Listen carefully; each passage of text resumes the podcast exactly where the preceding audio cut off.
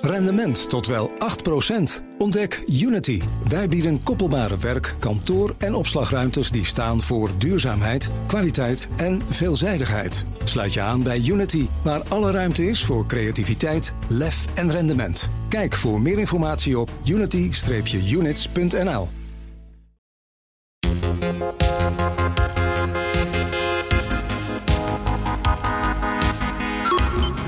Uh, maar je ziet inderdaad nu wel dat als we eigenlijk hetzelfde scenario voor China schetsen. En je gaat dat dan vervolgens terugredeneren. En je zegt van nou we willen bijvoorbeeld in 2030 of 2035. En willen we ervoor zorgen dat we minder afhankelijk en minder kwetsbaar zijn. En je gaat dan terugredeneren wat dat zou betekenen nu in 2023. Dan moet je eigenlijk nu al ontzettend veel doen in een hele korte tijd. Omdat China zo enorm verweven is met onze economie. Ja, en dan zie je wel dat als je dan aan het kabinet of de Europese Unie vraagt om het komende jaar al grote concrete stappen te zetten, ja, dat het dan heel erg in de planvorming blijft. Hè. Dan worden er allerlei grote documenten met allerlei uh, nou, mooie woorden geschetst. Maar de concrete vraag, gaan wij ons nou meer bezighouden met die mijnbouw in Europa? Of gaan wij ook zaken doen met uh, landen die iets minder democratisch zijn? Ja, dan blijft het toch angstvallig stil.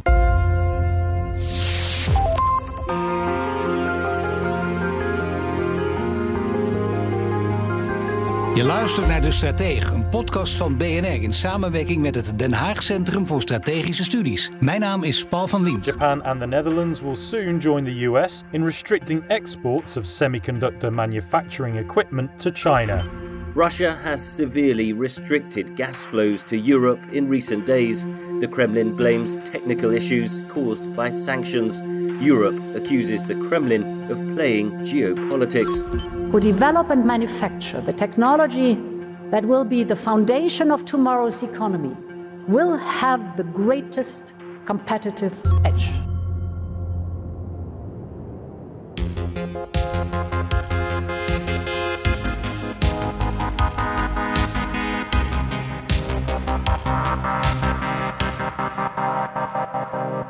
De oorlog in Oekraïne heeft duidelijk gemaakt waar grootmachten in terecht zijn gekomen in een steeds hoger oplopende geopolitieke competitie. China kwam op en Rusland liet zich weer zien. Maar de wereldeconomie is sinds de Tweede Wereldoorlog in elkaar vervlochten. Wat betekent dat een crisis in deze geopolitieke competitie, met name in Oost-Azië, catastrofale gevolgen kan hebben voor de Europese en Nederlandse economie en stabiliteit. Hoe kunnen we geopolitiek schokbestendiger worden? Dat ga je horen in deze aflevering van de Stratege van mijn twee gasten. Joris Steer, strategisch analist van HCSS, Den Haag Centrum voor Strategische Studies. En Ruben Brekelmans, VVD-Kamerlid en buitenwoordvoerder. International law, rules-based international order, democracy, human dignity are also under attack. This is geopolitical terrorism, pure and simple. Ja, heren Joris, wij kennen elkaar goed, dus dat is, dat is je. En dan, ja, dan kan de meneer Brekelmans kan haast niet. We gaan een poging wagen te tutoyeren. Geopolitiek terrorisme, zo noemt uh, Charles Michel de oorlog in Oekraïne. En dat is een uiting van een onderliggende trend. Twee grootmachten zijn verwikkeld en meer misschien in een hoog oplopend geopolitieke competitie. Maar dan kun je je afvragen, kwam dat pas door die oorlog in Oekraïne heel duidelijk naar voren? Of hebben we het gewoon nooit willen zien, Joris?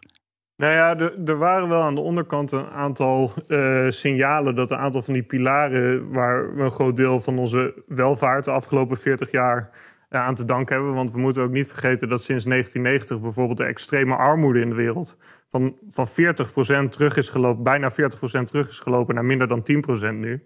Um, dat, dat dat heel erg te maken heeft met die vervlechting van die wereldeconomie en dat men ook uh, zijn productiecapaciteiten kon plaatsen waar dat het meeste kostenefficiënt is. Nou, natuurlijk zijn er ook verliezers bij geweest, bijvoorbeeld arbeidsbevolking in het Westen.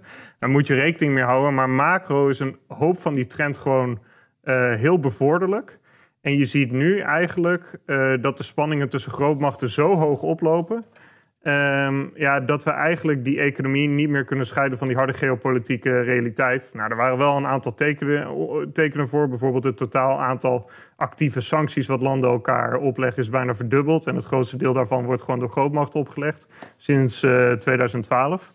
Uh, dus dus onder, ja, onder het oppervlak was het, uh, is het eigenlijk sinds 2012 uh, wel redelijk onrustig al. Ja, en als je kijkt naar, naar andere kenmerken van de afgelopen decennia, dan kijk je naar de globalisering. Uh, Amerika, grootmacht nummer één. Maar wanneer precies kwam de uitwisseling van grondstoffen en goederen, van technologie, van diensten en personen? Wanneer kwam dat onder druk te staan? Want dat was natuurlijk een kentering. Ja, wat bijzonder is, is om te kijken uh, naar misschien een aantal goederen die we allemaal nodig hebben, zoals die kritieke grondstoffen. Nou, kritieke grondstoffen, de mensen die zich daarmee bezighouden, die denken in eerste instantie aan de energietransitie. Zeldzame aardmetalen voor de windturbines, uh, kobalt voor de batterij in de auto's en zo. Maar ik vind dat eigenlijk veel te smal. Kritieke grondstoffen zitten in al onze vitale sectoren. Dus de MRI-scanner in het ziekenhuis hoort erbij, gehoortoestellen, nou, drones. De Joint Strike Fighter, noem maar op, hangt daar allemaal vanaf. En je ziet eigenlijk die balans dat in de jaren 80, tijdens die Koude Oorlog, dat nationale veiligheid, grip op je vermogen, grip op uh, je eigen productiecapaciteit, dat de Verenigde Staten, ook voor een groot deel vanwege defensieredenen, gewoon nog zeldzame aardmetalen kampioen is. Nou, dan zie je de grenzen uh, vervagen. Uh, een soort filosofie dat de wereld wel naar elkaar toe zou groeien. En in één keer gaat China open en gaat die hele zeldzame aardmetalenproductie, ongeveer vandaag de dag nog steeds 60% van de mijnbouw, 90% van de geraffineerde aardmetalen, gaan daar naartoe. Nou, wat je dus nodig hebt voor al die vitale sectoren. En de Amerikanen zijn eigenlijk sinds 2012 zich achter de oren aan het krabben. Is dat wel houdbaar, gegeven dat we ook uh, nou ja, in China zien wat steeds ambitieuzer wordt. En vanaf dat moment beginnen die de, de mijn alweer te openen.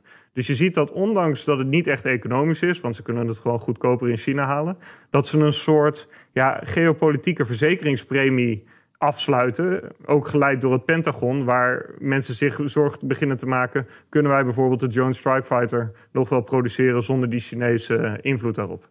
Ja, dat zijn dus, uh, laten we zeggen, ontwikkelingen van de afgelopen jaren, decennia. Maar de afgelopen anderhalf jaar ongeveer kun je zeggen, we zijn in een, in een wervelwind, een soort storm terechtgekomen. En kun je zeggen dat de oorlog in Oekraïne die ontwikkeling van het internationale handelssysteem enorm heeft versneld, of wordt het overdreven?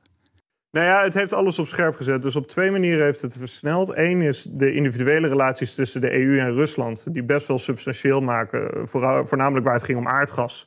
Dus ondanks eh, de inname van de Krim en ondanks het neerhalen van de MH17, hebben wij de aardgasafhankelijkheid van Rusland, die ergens tussen de 20 en de 30 procent lag rond 2014, eh, 2010. Uh, eh, de, de, de, importafhankelijkheid van de EU is opgelopen tot ongeveer 45 procent. Nou, en je ziet dat dat op het moment dat Poetin dan in augustus vorig jaar die kraan met ongeveer 80 procent dichtdraait, dat dat voorafgegaan wordt door sancties over en weer. Dus dat wij in één keer zeggen essentiële inputs die Rusland nodig heeft, bijvoorbeeld voor de defensieindustrie, zoals chips. Uh, we leggen een alomvattende boycott op. Samen met andere technologisch geavanceerde democratieën die die chips produceren. Nou, daar is Rusland gewoon groot van afhankelijk. En nu tegelijkertijd zie je in Amerika. Ja, nee, ga je gang. Nou, en tegelijkertijd zie je in Amerika een nationale veiligheidsadviseur die zegt: kijk, door die oorlog in Oekraïne en die militaire opbouw van China, uh, plus groeiende competitie in Oost-Azië, vinden wij, en dat heet dan een geopolitiek jargon, dat het strategische veld compleet veranderd is. En nu gaan we er, zijn we er niet meer op uit om uh, één of twee generaties voor rivalen te blijven. Nee, we moeten een zo groot mogelijke voorsprong hebben. Dus daar zie je in één keer de mindset helemaal veranderen. Als in, het is vanaf nu het moment is aangebroken dat Amerika een zo groot mogelijke technologische voorsprong vis-à-vis China moet houden. Ja, en nu, we gaan ook naar oplossingen toe, dat is duidelijk. Dat doen jullie ook altijd. Maar eerst even de, de toch alarmerende situatie die jullie schetsen aan de hand van twee scenario's. En ik heb aangekondigd dat Ruben Brekelmans hier ook bij is. Hij ook keurig te luisteren, want we hebben deze inleiding nodig, uh, meneer Brekelmans. Ruben, hè, dat kan niet anders, dat moeten we even horen. Mhm. En dit, wat, dit scenario wat geschetst wordt, is denk ik van belang. Dat moet Joris ook even doen. Want die competitie heeft dus uh, gevolgen, die kunnen groot worden. En jullie schetsen de scenario's, die zijn redelijk dichtbij. Die zich kunnen voltrekken tussen 2028 en 2032. Dus niet alle verhalen over 2050, want dat gaan we allemaal niet meer meemaken, denken we soms. Maar dit is dichtbij. Wat zijn die twee toch alarmerende scenario's? Ja, nou ja, het eerste scenario is eigenlijk een soort Poetin draait de gaskraan dicht scenario, alleen dan met kritieke grondstof uit China. Um, het tweede scenario gaat om een langdurige blokkade van Taiwan, uh, waarbij ook het luchtverkeer verstopt raakt en uh, waardoor uh, nou ja, de chips niet meer van het eiland afkomen. En die twee scenario's hebben we gekozen omdat we in een eerder rapport uh, bij 50 experts hebben uitgezet. Wat is nou de grootste risico's eigenlijk voor de toelevering van kritieke grondstoffen en chips, die we dus eigenlijk nodig hebben voor al die vitale sectoren. Wij vergelijken vaak de kritieke grondstoffen met nou, het skelet van de wereldeconomie. Gewoon simpelweg omdat al die vitale zaken die ik noemde, die kan je niet bouwen zonder die grondstoffen. En tegelijkertijd zijn chips eigenlijk van de moderne wereldeconomie dan het zenuwstelsel. Met Tesla bijvoorbeeld zitten ongeveer 2500 chips. Uh, die Nou ja, gaat van je, je, raampje omhoog doen of automatisch uh, soort van rijdende karakter. Nou, die crisisscenario's uh, die hebben we gekozen omdat die heel hoog scoorden in waarschijnlijkheid. Ja. Dus die, dat er een kritieke grondstoffembargo komt voor 2032 kwam ongeveer op 60% uit.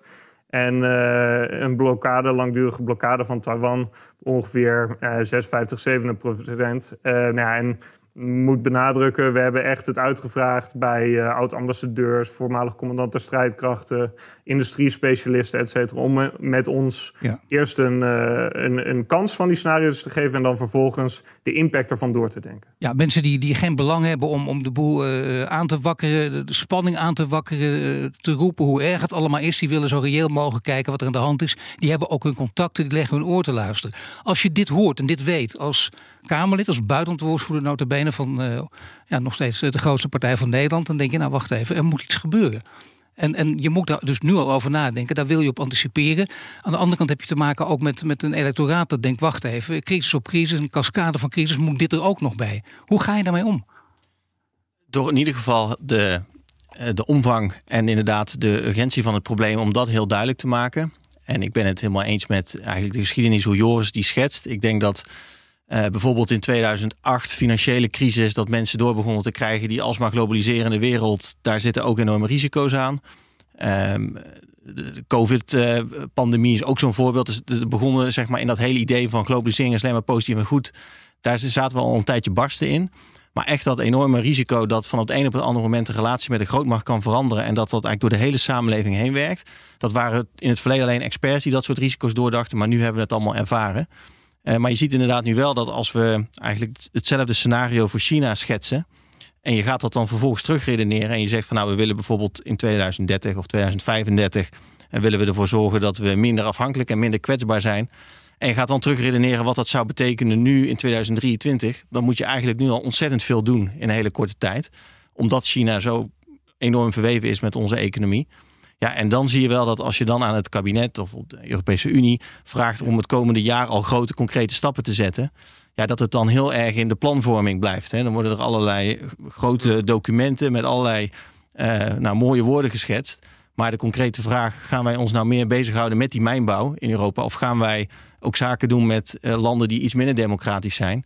Ja, dan blijft het toch angstvallig stil. Ja, die zal gesteld moeten blijven worden. Het, het smoort dan heel vaak in mensenrechten, want daar begint het mee met het gevoel. En daar kan niemand ook op tegen zijn. Dat is ook niet zo. Alleen we zullen toch een keuze moeten maken. We, we zullen in dat dilemma zullen we inderdaad uh, keuzes moeten maken. Uh, blijven we afzijdig en dan weten we dat die mensenrechten slecht blijven en dat China dominant Maar we kennen de scenario's, we zien het aankomen. Dus de keuze hebben jullie al gemaakt, of niet? Ik als VVD heb die keuze gemaakt. Ik vind dat we daar veel meer tempo in moeten maken. Maar minder over mensenrechten praten? Nou, niet zozeer minder over mensenrechten, want dat klinkt meteen zo absoluut. Maar wel dat je met uh, landen die de mensenrechten uh, minder hoog in het vaandel hebben, dat je daar wel zaken mee gaat doen. En dat je ook die die relatie gebruikt om te proberen om die mensenrechten en de milieustandaarden, om dat naar boven te brengen. Maar niet op voorhand zeggen van we gaan pas met je in gesprek op het moment dat je aan onze standaarden voldoet. Want maar het vreemd van, het van veel tegenstanders is natuurlijk uh, dat het uh, komt door, dat, uh, door het neoliberalisme. Dat wordt zo neergezet. En Joris zei in het begin ook al, nou kijk even goed wat er ook gebeurt is. Juist door die globalisering is er heel veel ten goede veranderd. Alleen lang niet voor iedereen. En als je tot die verliezers behoort, ja, dan ga je de Turkije tegenin en dan roep je wacht eens eventjes. Er zit ook een andere kant aan.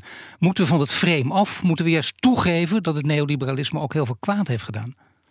Ja, ik vind zeg maar neoliberalisme, dat is zo'n term. Daar zeggen wij bij de VVD altijd van, we hebben die term zelf nog nooit gebruikt. Dus tegenstanders gebruiken dat om. Kijk, ik denk dat. Maar is het dan onhandige framing en is het gewoon niet waar? Ik denk dat uiteindelijk een wereld die open is en die vrij is en die liberaal is, dat dat het streven moet blijven. En alleen dat de realiteit is dat landen niet in die richting bewegen. En dat moeten we toegeven. Ik denk dat waar in het verleden de focus was op economische efficiëntie, dat nu de focus moet zijn op economische veiligheid. En dat we onze nationale veiligheid voorop moeten stellen in onze internationale betrekkingen. En daar, daar geef ik ook van toe dat wij daar als, ook als VVD en als liberalen te lang hebben gedacht dat als we maar meer handel drijven, als het maar efficiënter wordt, dat dan het ook veiliger en beter wordt. En dat is natuurlijk. Maar nu zou je wel de geest rijp kunnen maken voor wat er mogelijk kan gebeuren, zonder mensen bang te maken, maar te zeggen: luister, dit, is, dit, dit kan dreigen, dit is redelijk serieus. Alleen, er is wat aan te doen, gelukkig. Want wat zou het betekenen? Dat moet je eerst denk ik ook, ook kunnen vertellen. Zo'n geopolitieke crisis, met name in Oost-Azië. Wat kan het betekenen voor de Europese welvaart? Of laten we dan meteen in het algemeen zeggen... Europese welvaart en het welzijn. Ja, nee, dat zou een enorme impact kan dat, uh, kan dat hebben. En ik ben nu twee jaar Kamerlid. En een van de eerste dingen die ik uh, deed als, als en daar hebben wij toen ook, ik zat nog even terug te kijken in de vorige strategie dat Joris en ik zaten, dat was nog voor de oorlog in Oekraïne. Ja. En toen hadden we het hier al over. Ja. Uh, en ik had toen net uh, in de, de jaarlijkse, het grootste debat over buitenlandse zaken, had ik voor elkaar gekregen dat het kabinet een taskforce strategische afhankelijkheden ging instellen. en dat was precies omdat ik dit als grote geopolitieke uitdaging zag dreiging van China, escalerend conflict met Taiwan bijvoorbeeld, en wat dat dan vervolgens betekent. En dat als we niet zoiets als een taskforce instellen en daar prioriteit aan geven, daar een agenda op maken, daar eh, misschien ook budget tegenaan uh, gooien, dat er dan te weinig gebeurt. En je ziet dat nou, het kabinet en ook in Europa dat het heel langzaam op gang is gekomen. Uh, maar dat nu inderdaad dat er wel beter, meer stappen worden gezet. Maar de urgentie wordt nu veel meer gevoeld dan inderdaad nog maar een jaar geleden. De urgentie wordt meer gevoeld, maar het blijft nog steeds heel erg plannen op papier. En het blijft heel erg vage ambities. Um, niet bijvoorbeeld bij de Chips Act. Daar wordt echt een agenda en een doelstelling en ook miljarden worden daartegen aangegooid. Ja, dat handelingsperspectief, daar gaat het uiteindelijk om. Precies, maar als het gaat om grondstoffen, daar vind ik dat het op Europees niveau nog heel erg blijft bij plannen, eh, papier. Maar hoe komt het? Ik bedoel, je kunt dan zeggen dat werkt, zo werkt het brein. Je kunt mensen wel bang maken, maar dat is meestal ook de, de, de vervelendste, slechtste methode om toe te passen. Met name achteraf. En daar word je ook voor afgestraft en vaak terecht. Wat zou je beter kunnen doen om de geesten nu rijp te maken, zodat er ook echt iets gebeurt? Uh, nou, in ieder geval heel duidelijk die toch wel die risico's en die gevaren schetsen. En laten zien dat ze niet abstract ver weg zijn, maar dat als je daar iets tegen wil doen, dat je vandaag moet beginnen. En dus als wij, wat ik zei, als wij in 2030 minder afhankelijk van China moeten zijn, moeten we in 2023 al hele grote stappen zetten. En dat hebben we met Rusland ook gezien. We zijn pas in actie gekomen toen het te laat was. Nu moeten we sneller zijn. Maar we moeten, daarnaast moeten we natuurlijk ook, en dat, dat zei je ook aan het begin, we moeten bedrijven ook de kans geven en een route geven om minder afhankelijk te worden. Of in die waardeketen waar ze in zitten, om daar uh, stappen in te zetten. Want het is inderdaad zo, we vragen heel veel van, uiteindelijk gebeurt het in bedrijven.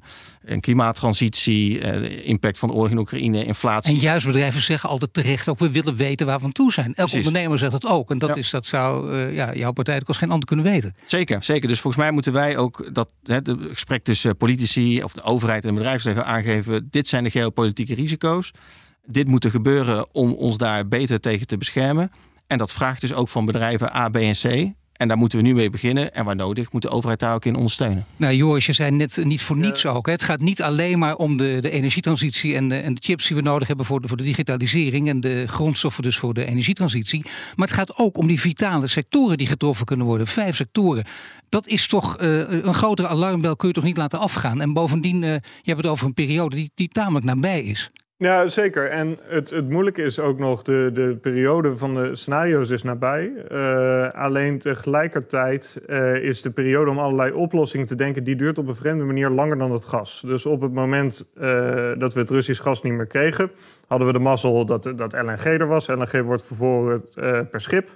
En je kan in één keer internationaal inkopen waar je dat nou ja, met gas vanuit Rusland, toen het toch allemaal via pijpleidingen kwam, twintig jaar geleden, dat nog niet kon doen. Dus op een bepaalde manier heeft het Westen en de EU voorop uh, gewoon de portemonnee getrokken tegen hoge kosten. Uh, gewoon veel deze kant op gehaald. Ook met allerlei stroomuitval in uh, Pakistan en Bangladesh en Afrikaanse landen tot gevolg. Maar ja, dat was de focus. Alleen als je kijkt naar die kritieke grondstoffen bijvoorbeeld, je hebt gewoon twee problemen. Eén, je hebt vele malen meer kritieke grondstoffen nodig door die energietransitie. Waardoor het corset waarin ook die andere vitale sectoren zitten, eigenlijk steeds, steeds nijpender wordt. Dus kijk je bijvoorbeeld naar zeldzame aardmetalen. Er zijn een aantal projecties dat puur voor alle windturbines en de, de elektrische auto's en zo, dat je ongeveer 200% meer van die aardmetalen, dus drie keer zoveel, nodig hebt in 2030. Nou ja, ga je dan kijken naar de tijd dat het kost om zo'n mijn op te zetten volgens het Internationaal Energieagentschap, nou, dan kom je bij een periode uit van 7 tot 20 jaar. En die zeven jaar uh, met Europa en zijn inspraakprocedures en not in my backyard en dat soort zaken, die ga je niet halen. Dus als je de, de geopolitieke tijdlijnen met de grote risico's naast elkaar legt en uh, de tijd om te mitigeren, dan kom je toch wel in de knoop te zitten. nou toch wel in de knoop te zitten. Inderdaad, want uh, not in my backyard en de vergunningen, dat alleen al. Je noemt een, een vrij ruime periode, 7 tot 20 jaar. Maar nou ga je in het midden zitten. Ik bedoel, dan loop je jaren achter de feiten aan. Dan ga je niet halen wat je wil. En dat kun je bijna niet maken. Of is dat dan ook een, een logisch scenario wat je ook in je achterhoofd moet hebben? Dat alle doelen gaan opschrijven. Dus ook de digitaliserings- en de, de energietransitiedoelen. Ja, nou, op een bepaalde manier is dat wel een, een mogelijk gevolg. Want eh, de, een groot deel van die digitalisering, puur als je naar de chipsector kijkt, iedereen heeft een klein stukje, maar een essentieel stukje van die sector. Wij hebben de EUV-machines eh, van ASML. Eh, uniek in de wereld, TSMC creëert de allersnelste logic chips op Taiwan. Uniek in de wereld, Samsung doet de allerbeste memory chips.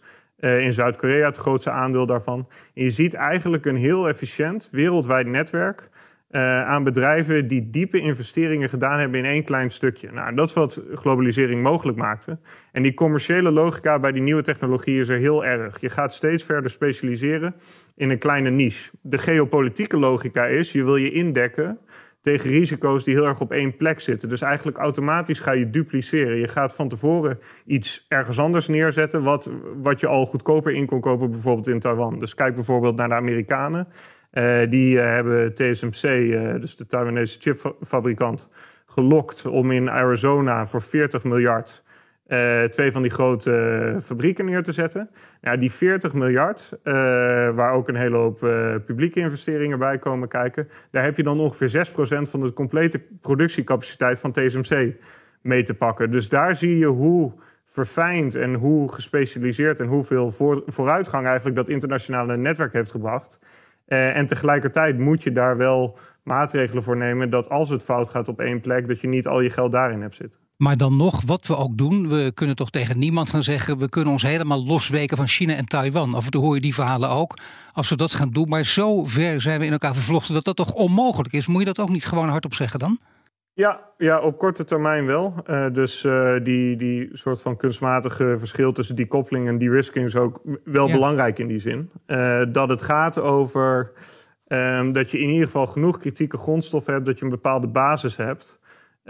Voor de vitale sectoren om die zelf in stand te houden. En om te laten zien hoe fragiel het is, als je bijvoorbeeld kijkt naar het chiptekort, gewoon volgend op COVID, doordat de handel een stuk moeilijker werd. nou ja, de medische sector moest concurreren met de autosector, want die leunen ongeveer op dezelfde soort chips. En de voormalig CEO van Philips moest een groot opiniestuk op de World Economic Forum schrijven: ik kan niet aan mijn medische chips komen, want er zijn te weinig chips. De autosector is veel groter. Ja. Uh, en die komt ze weg en daardoor kan ik mijn orderboek niet afmaken. En dat is niet alleen een Philips probleem, dat is ook in de medische sector. In de VS zie je dat bijvoorbeeld ook. Ja, wat zou je, Ruben, wat zou je daar dan aan kunnen doen? Zou je kunnen zeggen, we zouden meer, hoewel dat ook weer heel gevoelig ligt, maar veel meer nog als Europa als één moeten optrekken om een machtig front in een veranderende wereld te gaan, uh, te gaan vormen? Het liefste wel, het liefste wel. Federaal Europa? Dat, dat niet.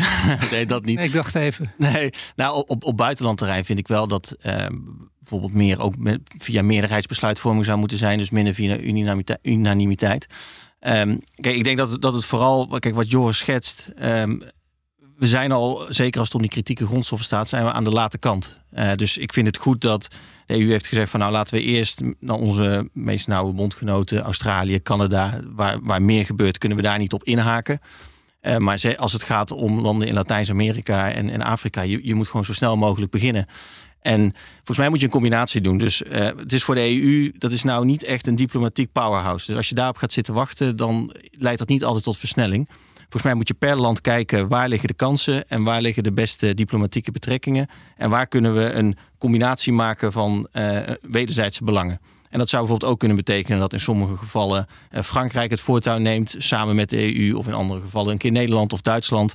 Uh, maar dat je wel die, die agenda, dat je die veel meer gezamenlijk en met veel meer eenheid uitvoert. En dat gaat nu vaak gaat dat nog niet goed.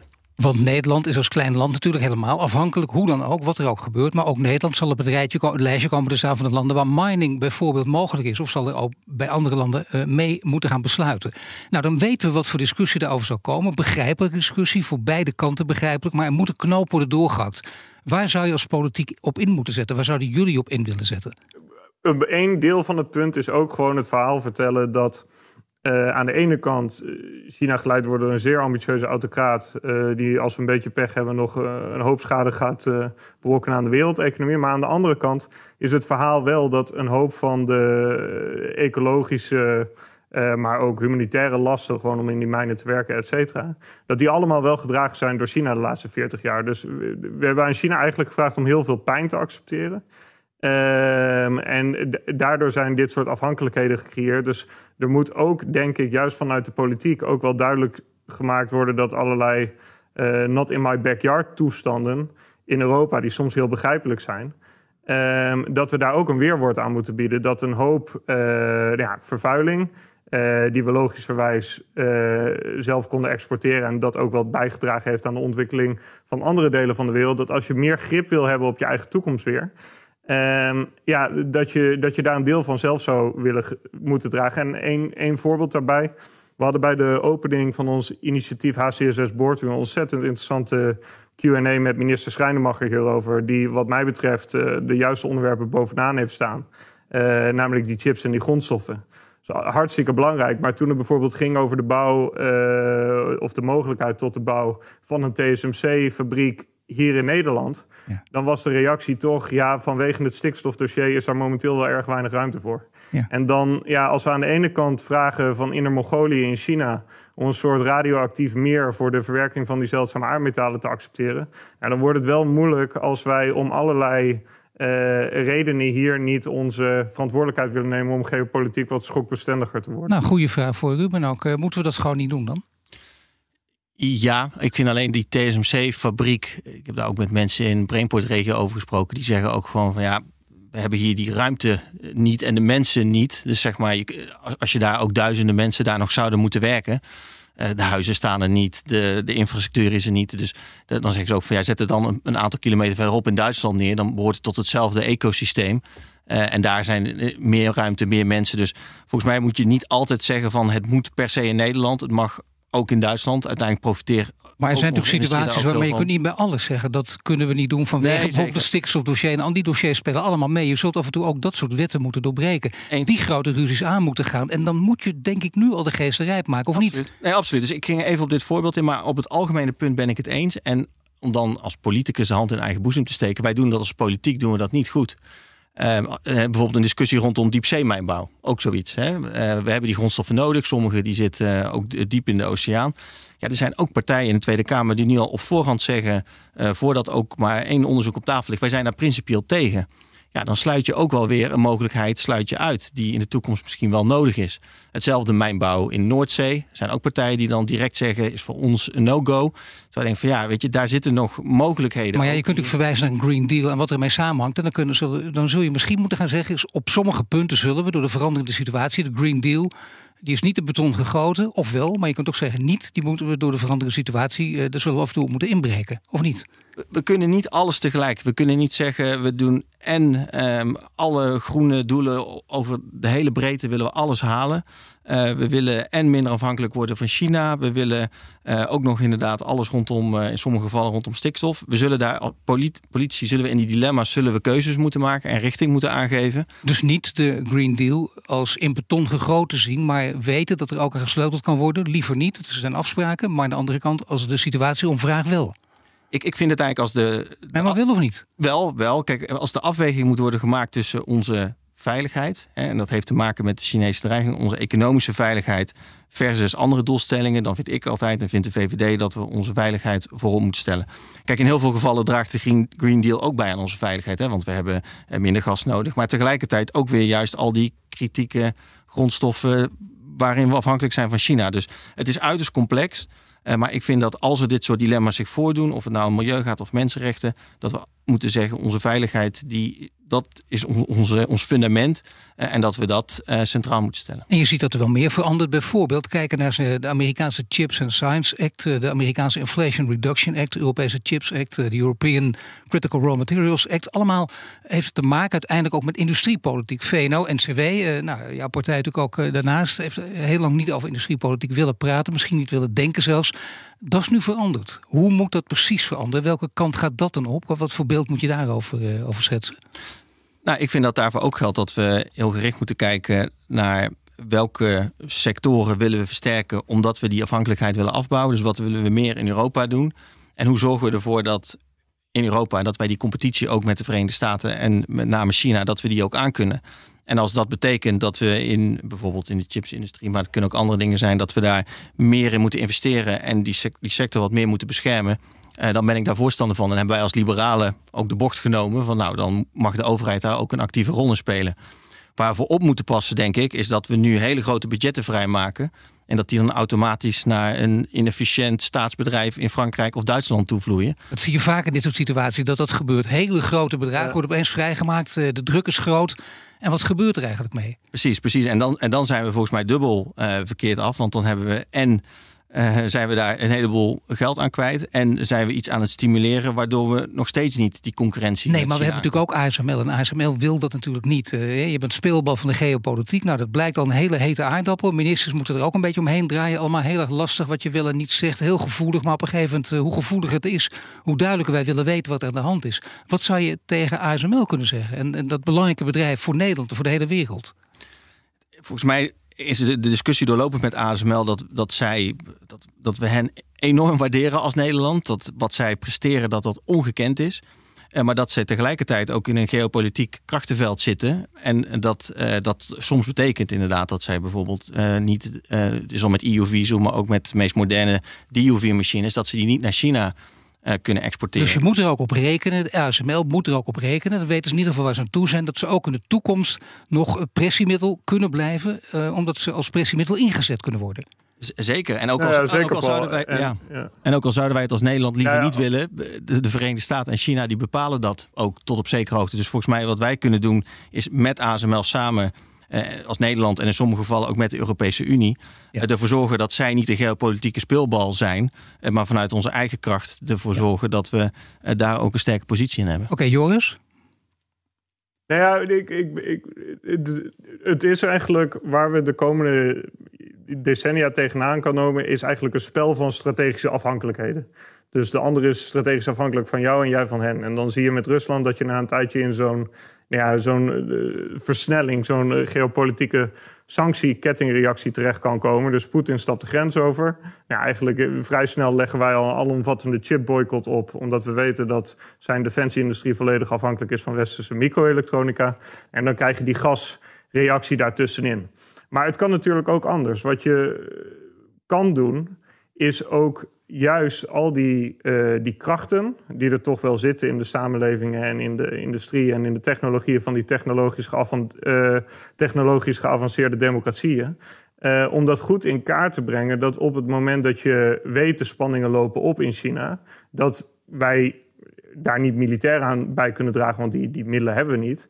Maar dat je wel duidelijk kan maken, dit keer aan de voorkant, nou ja, mocht er grootschalig wat misgaan rond Taiwan, dan zijn wij als dit deel, deze coalitie binnen de Europese Unie en daarbuiten, bereid uh, om de volgende middelen in te zetten. Maar dat vereist wel uh, dat je veel aan te bieden hebt. Nou, ASML is er daar één van. Uh, en als de geopolitieke spanningen, als er een crisis plaatsvindt, uh, de, de, dan denk ik dat de Amerikanen nog wel een wenslijstje hebben aan nog meer beperkingen. Maar daardoor is het wel belangrijk dat we zo hard mogelijk in blijven zetten op die hoge technologie sector in Eindhoven. En ja, we hebben de huizen niet, maar dat heeft er ook deels mee te maken dat we daar um, nou, een stuk meer in hadden kunnen investeren. En dat ja. de, de bedrijven in de regio echt dat ook als een van de allergrootste knelpunten zien. Uh, meer nog uh, dan die geopolitieke competitie, als je het sommigen vraagt. Ik dank je Joris Teer, strategisch analist van HCSS, het Den Haag Centrum voor Strategische Studies. En Ruben Brekelman, CVD-Kamerlid en buitenwoordvoerder. Wil de strateeg vaker luisteren? Abonneer je meteen in je favoriete podcast-app. En tot de volgende keer.